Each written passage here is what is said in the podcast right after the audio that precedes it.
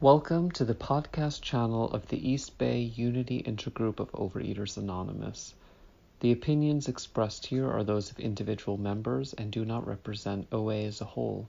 For more information about our intergroup, please visit our website at eastbayoa.org. My name is Elaine, and I am a compulsive overeater. Hi, friends and fellow compulsive overeaters. Ah, I came into the program in 1978 in March, and I was in my 20s, and now I'm a member of the older generation. And um, I've been in OA all this time. I came in about 40 pounds 45 pounds, 50 pounds, somewhere in there, more than I weigh now. And I was binging on a daily basis and hating myself on a daily basis. And I am one of those people who has relapsed in OA. And I'm grateful to say that it's been a long time since I relapsed. I relapsed um, early on in program and actually got to my top weight, which is about 65 pounds more than I weigh now, while I was in OA.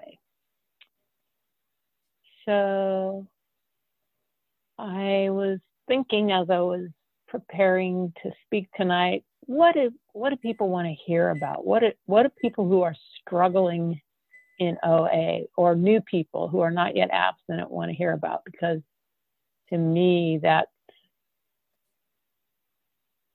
that's that's a hard place to be when you're in an OA meeting and you're not abstinent. So um, so I thought, well, I know what I wanted to know when I was in OA and not abstinent. I want to know how does it work? How does it work? How do you do it? How do you get it? And um, I've learned some things. Um, how it works is you keep coming back. I would hear at the end of every meeting and still do keep coming back at work it works and i would think how does it work and then i now i realize that is how it works is just keep coming back. And at some point, it will kick in, it will come together. And I don't know how long it will take. It takes different lengths of time for different people. I know that the steps work. They've worked for me. I'm not special. I'm not a particularly high spiritual or moral person uh, or smart. I'm very average in many, many ways, in most ways, very average. Um, let's see. I I'm going to run through the steps because that's basically how how how this recovery that's the framework for our recovery is is doing the steps. And I have in the past jokingly said, if you don't have to work the steps, don't do it because it's hard work. But I have I have to um, stay engaged with the steps. Um, I don't fear that I will binge. I, I, but I, I just don't want to mess I just don't want to mess with my recovery, and um, I I really need the emotional stability that the steps give me because I'm no longer compulsively overeating, so I don't have that to freak out about in life. But there are lots of other things to freak out about in life. Um, and I don't know what I would do without a way of life to deal with with all the things that people that that I have had to deal with in life. And I've had I've had a good life, but let's see. In my abstinence, I've um, I would say actually one of the hardest things to do in abstinence is date. I mean, people die, and I, I've, I, my father's died. I've lost jobs. I've gotten laid off. I've, um, I mean, those are those are pretty pretty intense things. But but I would say dating is one of the hardest things to do abstinently in OA. Just the whole um, emotional and physical intimacy when I was struggling, when I was in relapse, I went to a dance. This was years ago. And I came home and binged. And my sponsor at the time said, um, maybe you shouldn't go to any dances for now. It was just, um, it was just hard to maintain um, a focus on um, my just my higher power or just stay focused on doing everything that I needed to do to stay abstinent. And there is a lot to do. I, I, I will go through the steps, but there's also the tools. That, that was the other thought I had that if we really work this program, use all the tools and work all the steps, there's there's not much time for overeating. I mean, if you, if I, if I really do all that, it's a lot. So, um, step one, we admitted we were powerless over food, that our lives had become unmanageable.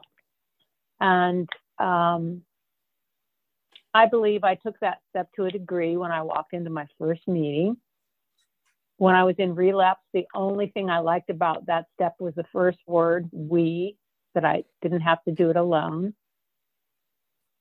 I had a lot of, I felt anger and frustration when I was in OA and binging. It was, um, it was just very emotionally painful as well as physically uncomfortable.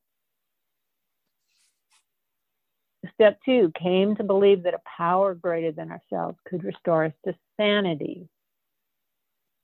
I came into the program not really believing in a, a, a God per se. I did believe in um, the power of goodness, of, of doing the right thing, of um, people being able to figure things out. Um, so it was it was hard for me to start thinking along the lines of prayer and talking to a higher power. That in particular was very hard for me to want to do. And the only reason I I mean I loved OA. There were certain things about it I didn't like, but from from from day one I was very impressed. I was I felt wow, these people are talking about real things. This is not. Um, Um, does anyone know what that sound was? Um, anyway. Um, Cindy, can you can you um, mute yourself, please? Thanks, Lori. Uh, okay, step two. Um, so, um, so it was a hurdle for me to to want to start developing a relationship with a higher power. Step three, made a decision to turn our will and our lives over to the care of God as we understood God. And by the way, I'm reading from AA literature, which of course we all know our program is based on Alcoholics Anonymous 12 steps. And um, I identify very much with the addiction model that AA lays out. Um, so made a decision to turn our will and our lives over to the care of God as we understood God. I started taking this step under the direction of a sponsor by reading the AA 12 and 12 step 3 chapter every day for at least a month as long as I could stand it. That's something that um, has come up several times in my recovery is is a sponsor will give me a reading assignment and have me read the same thing over and over again day after day for as long as I can stand it. And um, the way I see it is it's uh, uh, I'm bathing my mind with new ideas. My mind has been very busy in its own, um, going about its own business, turning me into a compulsive overeater. So it's been good for me to. Um, Five minutes left. Thank you. Use the, the literature and what I hear at meetings and podcasts and just immerse myself in the ideas of the 12 step program.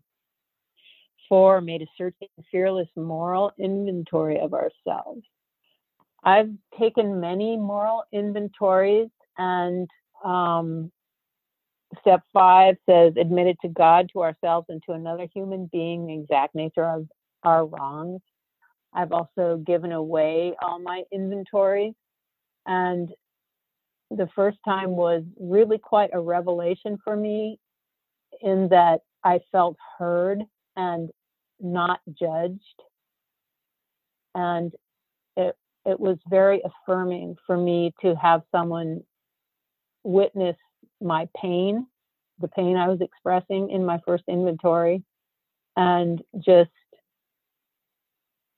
just say you're really in it and and it was just just being heard and um, witnessed. Step six, we're entirely ready to have God remove all these defects of character. And step seven, humbly ask God to remove our shortcomings. To me, these two steps are ongoing. I would say, well, in some ways, all the steps are ongoing, but on a daily basis, I run into things. I have um, interactions with people and need to keep an eye or just be aware of how I'm reacting, if not in action, in emotion. I was in the I was in the grocery store today, and the, there was this woman who I kept we kept getting in each other's way.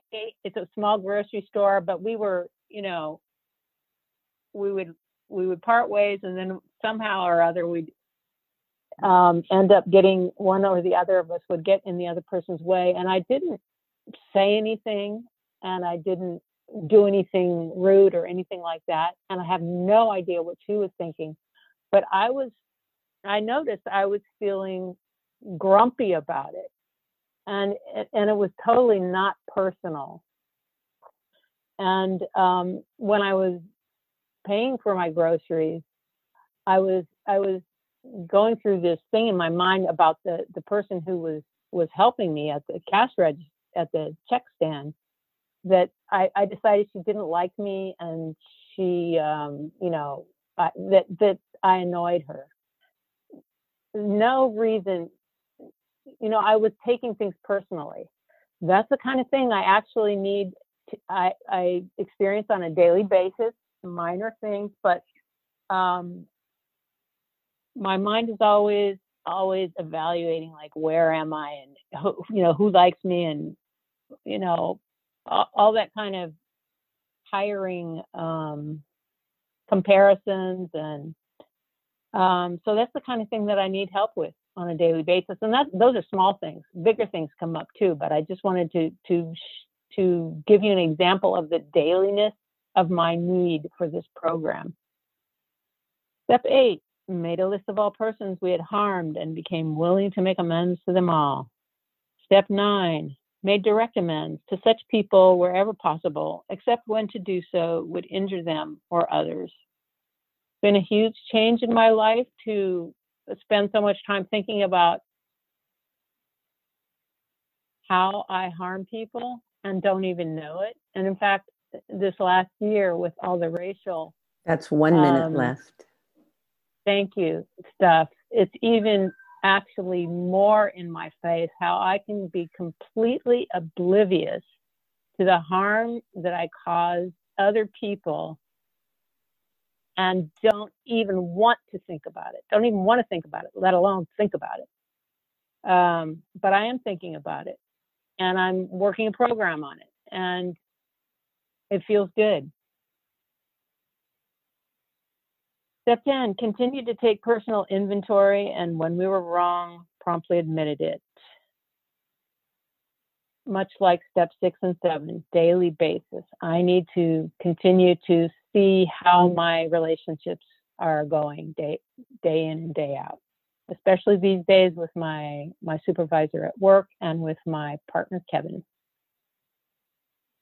Step 11, sought through prayer and meditation to improve our conscious contact with God, praying only for knowledge of God's will for us and the power to carry that out.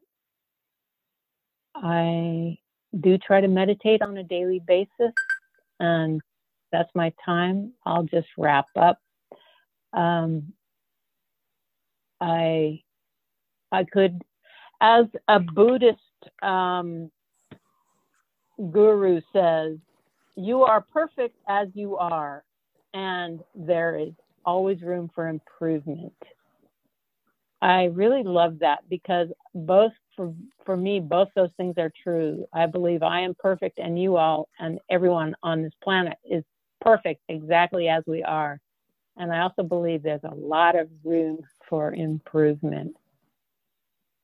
Step 12 having had a spiritual awakening as the result of these steps, we tried to carry this message to others and to practice these principles in all our affairs. I'm grateful that just by being here, you all are practicing step 12, and we're all practicing step 12 for each other. Thank you.